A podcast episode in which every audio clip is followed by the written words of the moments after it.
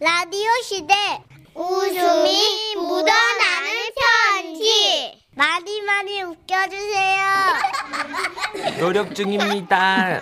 제목 첫 바캉스. 오늘은요 서울에서 정성희님의 손편지로 보여주신 와, 아, 한 끗 차이다. 그러게 정선혜 씨랑 정성희님이 손편지 주셨습니다. 30만 원 상당의 상품 보내드리고 백화점 상품권 10만 원을 추가로 받는 주간 베스트 후보 그리고 200만 원 상당의 가전제품 받는 월간 베스트 후보 되셨습니다.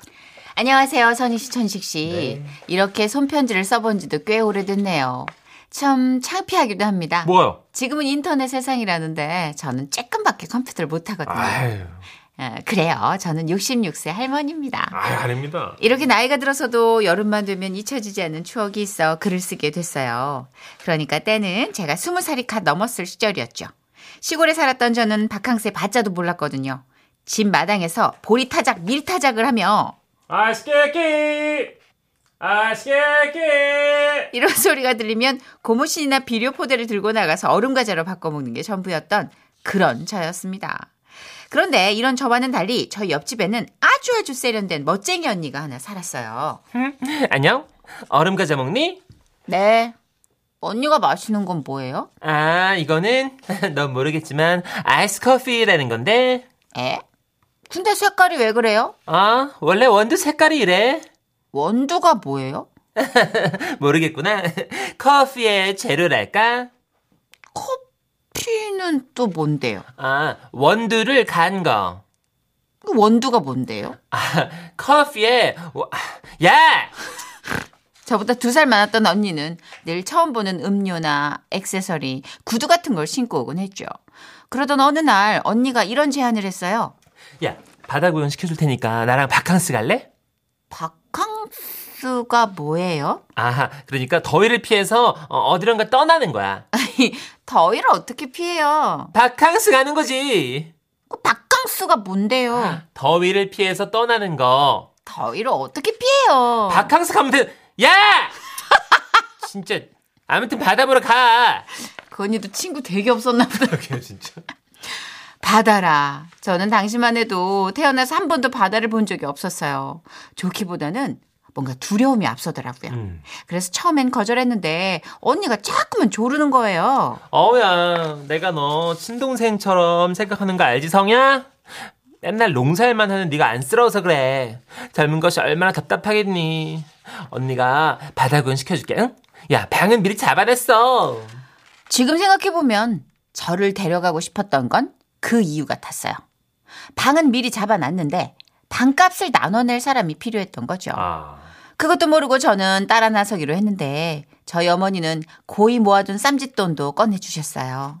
여기 7천 원이다. 먹고 싶은 거 먹고 잘 놀다 와. 그렇게 옆집 언니와 버스도 몇 번씩 갈아타면서 먼 길을 돌고 돌아 드디어 해수욕장에 도착을 했죠. 우와, 바다다. 아, 이게 바다라는 거구나. 아, 이게 바다라는 거였어. 와, 참 별로다. 에? 전 바다가 별로 감흥이 없었어요. 오. 이게 기대가 너무 커서 그랬나? 그냥 뭐 그냥 이게 물이 왔다 갔다 하는데 그냥 철덕 철푸덕 뭐 이게 신기하지도 않고 그냥 짭조름하고 비릿한 바다 내음도 좀 그냥 그렇고 아무튼간에 신나지가 않더라고요. 야, 어때? 너무너무 멋있지? 어 뭐 별로 근데 우리 숙소는 어디 있어요? 아, 아, 저쪽으로 가면 시장 안에 있는데 응, 앞장서세요. 바다 구경 더 안 하고 어 피곤해요. 짐 풀고 눕고 싶어요. 앞장서세요. 어? 어, 그래. 언니는 좀 당황한 표정으로 가방에서 까만색 안경을 꺼내 쓰고 걸었는데 그것도 난생 처음 보는 거였어요. 헉, 그건 뭐예요? 아, 이거 선글라스라는 거야. 멋있지? 앞이 보이긴 해요. 당연하지. 야, 근데 너는 젊은 애가 뭣도 모르고 감흥도 없고 네가 내 친동생 같아서 하는 말인데 너 그렇게 뚱 하고 있으면 남자들도 접근을 못 해요. 나처럼 막 백사장을 뛰어다니면서 막 이런 거 해줘야 돼. 이 짐 좀 네가 다 들어봐. 봐봐. 예, 예. 나 잡아봐라 오빠 나 잡아봐라 미친 것 같았어요. 아주 지대로. 그래도 뭐 친동생처럼 저를 생각한다니까 저는 그냥 꾹 참고 언니 짐도 다 들어줬죠. 그렇게 숙소로 들어와 짐을 풀고 언니와 누웠어요. 음. 방이 참 좁았어요. 둘이 누우니까 남는 공간이 별로 없는 거예요. 아우 야 좀 더 저쪽으로 가줄래? 나는 예민해서 이렇게 자리가 좁으면 아, 잠을 잘 못 잘 자더라고요. 아주 코까지 골면서 금세 잠이 들었어요. 하지만 전 잠이 오질 않더라고요. 아마도 난생 처음 집을 떠나왔기 때문이 아니었나 싶어요. 엄마는 나 없이 너 얼마나 농사일이 힘드실까 그런 생각도 들고 음. 아우 마음이 복잡했어요. 그때서야 밤바다를 보고 싶다는 생각이 들었어요. 그래서 자리에서 일어났죠. 그리고 어둠 속에서 주섬주섬 옷을 챙겨 입었어요. 언니가 깰까봐 살금살금 방문 쪽으로 향해 갔어요. 그런데 그때였어요. 아우, 내 발밑에서 뭔가 박살이 나는 소리가 들렸습니다. 어야 뭐해? 아, 어, 미안. 잠깐 나가려고 했던 건데. 어 야 뭐 부서진 것 같은데 불 켜봐. 불을 켜고 보니 세상에 야 네가 내 선글을 하지 말았잖아. 과연 그랬습니다. 언니의 선글라스가 내 발밑에서 무참하게 뭉개져 있었어요. 나 몰라 이게 얼마짜린데 전 어린 마음에 가슴이 쿵 내려앉으며 눈물이 나더라고요. 너 이거 어떡할 거야? 어떡하지 언니? 어, 언니 정말 미안해요. 어, 언니 그래도 평소 저를 친동생처럼 생각하셨다니까. 왜 이러세요 정성희 씨? 네? 정성희 씨 돈 얼마 있어요? 엄마가 7천 원 주신 거 있는데 그럼 차비는 써야 되니까 빼고 5천 원 주세요. 언니는 흥정하듯 저에게 그렇게 5천 원을 뺏어갔어요. 그게 어떤 돈인데 엄마가 안 입고 안 먹고 모아두신 비상금을 저한테 주신 건데 설마 언니가 그렇게 안경값으로 돈을 갈취해 갈지는 몰랐어요. 나는 별로 오고 싶지도 않았는데 괜히 지가 날 끌고 와서 지 혼자 신나하고 반값도 가져가고 억울했어요. 언니는 5천 원을 지갑에 넣더니 다시 잠이 들었어요. 저는 그대로 잠들 수 없었습니다. 새벽 첫 차를 타고 혼자 집으로 가야겠다 생각을 했죠. 그리고 조용히 짐을 쌌는데 뭔가 너무 억울하다는 생각이 든, 든 거예요. 그래서 그랬던 거죠. 언니의 부러진 선글라스를 쓰고 방문 쪽으로 걸어가면서 밟히는 대로 그냥 밟고 갔어요. 아, 야 누구야? 내 발을 밟아. 아, 어, 내 종아리. 아, 아 누가 내 머리채 누가 밟았어? 아, 아, 야 너 뭐야? 아, 야 너. 아, 아 이거 못 나? 너 왜 이러는데? 성깔은 언니한테만 있는 게 아니야. 어, 뭐래? 하! 친동생처럼 생각한다는 말이나 할 것이지, 어? 아휴, 암튼 제 인생의 첫 바다 바캉스는 그렇게 돈만 탈탈 털리고 끝났어요. 그렇게 몇십 년 동안 바닷가는 근처에도 얼씬도 안 했죠. 생각해보면 제 속도 참 좁았다 싶긴 해요. 아휴, 그 언닌 지금도 잘 지내고 있냐고요? 여전히 멋쟁이로 지멋대로 아주 잘 지내고 있어요. 쓸 줄 모르는 글을 이렇게 편지를 올려왔는데 어떻게 읽으셨는지 모르겠습니다. 혹시 방송되면 연락 한번 주시길 바라면서 전화번호 살짝 남겨봅니다. 그럼 안녕히 계세요.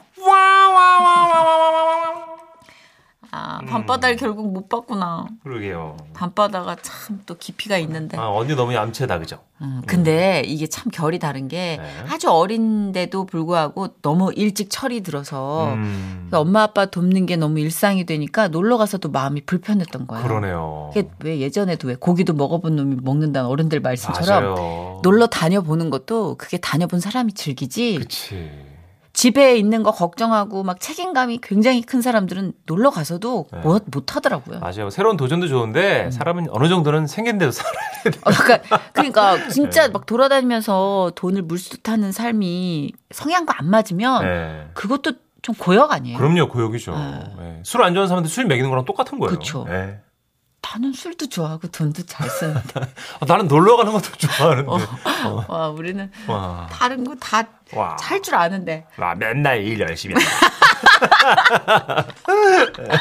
근데 정작 또 시간 주면서 놀라 그러면 또 문천식 씨 그 사이에 아르바이트라도 하려고 그럴걸요. 그렇죠. 저 약간 우리가 사실은, 그런 일 중독이 예, 있단 방송 말이에요. 음. 싫어하면 너무 불편하고 불안해요. 맨날 말로만 나불나불 놀고 싶다 그러는데 네. 막상 예, 시간 네. 주면 또 어벌어벌 하다가 다른 일 잡으려고 뭐- 그러고. 어. 진짜. 네. 이정석 씨의 노래 준비했어요. 여름날의 추억.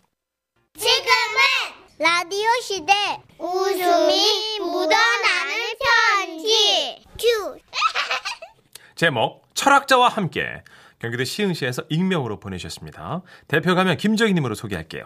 30만 원 상당의 상품 보내드릴 거고요. 백화점 상품권 10만 원을 추가로 받는 주간 베스트 후보 그리고 200만 원 상당의 가전제품 받는 월간 베스트 후보 되셨어요.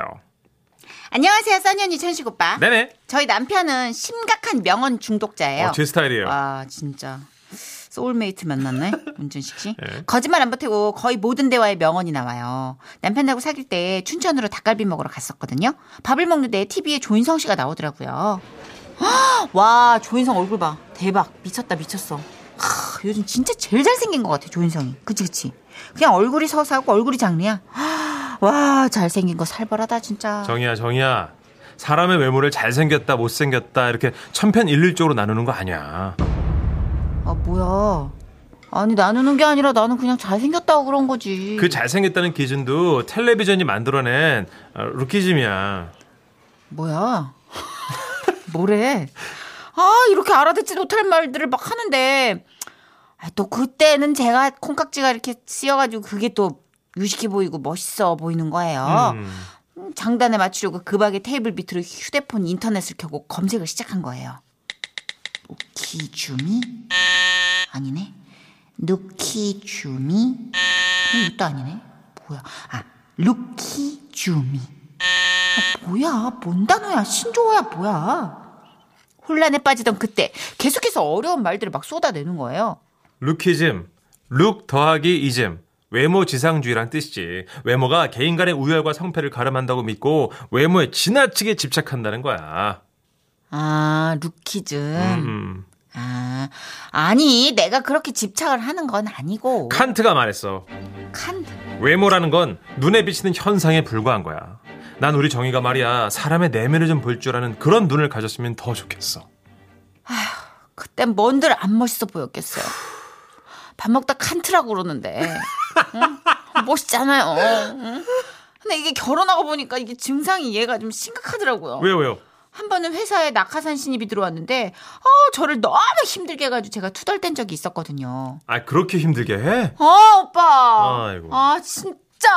나도 노력 하나도 안 하고 원하는 회사 척척 들어가고 싶다, 정말. 어우, 그냥 월드급만 따박따박 주면 되니까 그렇게 좀 살아보고 싶다, 나도. 정희야. 오빠는 말이야, 우리 정희가 그렇게 철없는 소리 할 때마다 속이 문드러져요. 오빠 말 잘 들어봐. 철학자 프리드리히 니체가 말했어. 두 명이야? 어? 두 명. 말 돌리지 말고 프리- 한 명이야. 프리드리히 니체. 무엇을 위해 살아야 하는지 삶의 의미를 아는 사람은 어떻게 해서든 살아남는다. 자, 우리 정희는 뭘 위해서 살아야 되는 걸까? 뭐 가족 오, 뭐 가족도 있고 오빠도 있고. 그렇지. 너 또 뭐 좋아하지? 그래, 떡볶이 좋아하잖아. 어 떡볶이 좋아. 언제는 떡볶이 때문에 산다며. 원래 어. 사람들은 전부 다 그렇게 소소한 것 때문에 사는 거야. 아저 대화하다 흐름 놓쳤잖아요. 아 나 분명 진상 신님 얘기하고 있었는데 갑자기 니체 나오고 떡볶이 좋아한다니까 내가 떡볶이 때문에 행복해야 된다고? 아니 그러니까 내가 잘 모르는 사람이니까 그런 말 했는지 안 했는지도 모르겠구나. 막 짜증이 나는 거예요. 어. 아 이러다 보니까 말싸움이 나면 남편이 무조건 이길 수밖에 더 있어요. 아 손만 끓이고 있었는데 한편은 또 남편이 된통 당한 적이 있었어요. 아파트 주차장에서 어떤 나이가 지긋하신 아주머니랑 주차 문제로 싸움이 난 거예요. 차를 매번 이렇게 드시면 어쩝니까? 가뜩이나 좁은데. 이거 긁히면 책임지실 거예요? 아니 차가 큰데 그럼 어떡합니까? 아, 그럼 넓은 곳에 대시든가요. 넓은 곳에 자리가 없잖아요. 아니 차 잘 뺐구만. 왜 그렇게 화를 낸대? 아, 선생님. 아리스토텔레스가 말했어요. 우리는 평화롭기 위해 매일 전쟁을 치른다고요. 오늘 하루면 됐지. 내일 하루면 되겠지. 그렇게 쌓인 날들이 얼마인지 아세요? 아니 모르겠는데. 얼만데? 예? 아 그러니까 하고 싶은 얘기가 뭔데? 아니, 그러니까 그 아리스토텔레스가 한 얘긴데요. 그러니까 그 사람한테 직접 들었냐고.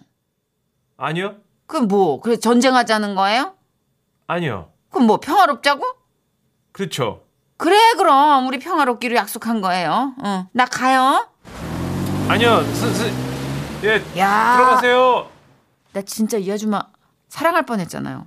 하, 마음속으로 얼마나 응원을 했게요. 맨날 못 알아들을 명언을 파붓더니 쌤통이다 싶은 거죠. 적잖이 충격을 받았나? 남편은 한동안 명언을 끊는가 싶었는데요. 또 슬슬 그 버릇이 나와 철학자 타령을 하더라고요. 제가 제발 좀 그만하라고 화를 내면요. 아니 왜 화를 내고 그래? 그래 내가 미안해. 아 정말. 근데 이 화를 내는 이유는 말이야 상황 때문이 아니라 상황을 보는 어떤 관점, 어 관점 때문이라고 에픽테토스가 그랬어. 뭐라고? 에픽테토스 모르잖아. 에휴 진짜. 아 진짜 이거 안 당해본 사람 몰라요. 얼마 갑갑하고 속 터져버리는데 차라리 내가 벽이랑 끌어안고 얘기를 하는 게 나을 것 같으니까요. 아 에픽테토스는 누구야? 아우, 너무 뻑뻑해. 요 테트리스 같은 거 아니에요? 춤추겠지 그러면. 띠띠띠띠띠띠. 아 너무 힘들다. 점수를 보는 음, 관점이겠지. 아 너무 힘드네요. 아, 힘들다. 어 인용과 명언을 좋아하는 문천식 씨가 이렇게 지칠 정도면 그러니까 저는 명언 수집가인데도 불구하고 이 남편분 만나면 힘들겠네요 저는. 하나만 아, 파네. 그리스 쪽으로만 파네. 그러네 철학자 쪽으로 파시네 예, 보니까. 그러니까 아. 이게 또 심도니 아, 니체 쪽이면은 골치 아파. 그러니까요. 잘은 모르지만 하여튼 니체의 말 인용하는 사람 쳐놓고 내가 명랑한 사람을 못 뭐 봤어. 철학과 나오셨나 이렇게. 어. 하여튼 니체 인용하는 오빠들은 다 어두웠어. 그죠? 예전에. 예. 네. 아우 어, 어렵다. 니체가 화장실 아니 그 화장실 팩에 낙서 그런 거 있었잖아요. 왜 니체는 죽었다 했다. 미아원 어머님께서 네. 너는 죽었다. 너는 죽었다. 어, 네가 걸리- 죽었다. 걸리면 죽었다 낙서한 거 너는. 아 니체가 신은 죽었다. 아 그랬죠. 예, 그랬더니 걸리면 네가 죽었다. 예, 이 깔깔 이모집에 나오던 건데. 아 우리가 아는 예. 내가 유일하게 아는 이름이 있어서 좋아요. 그렇죠. 예. 이 노래를 그래서 골랐어요. 이래서 나훈아 쌤이 잘 나가는 거예요. 테스 형. 듣고 네, 이 올게요. 오빠만 알아. 예.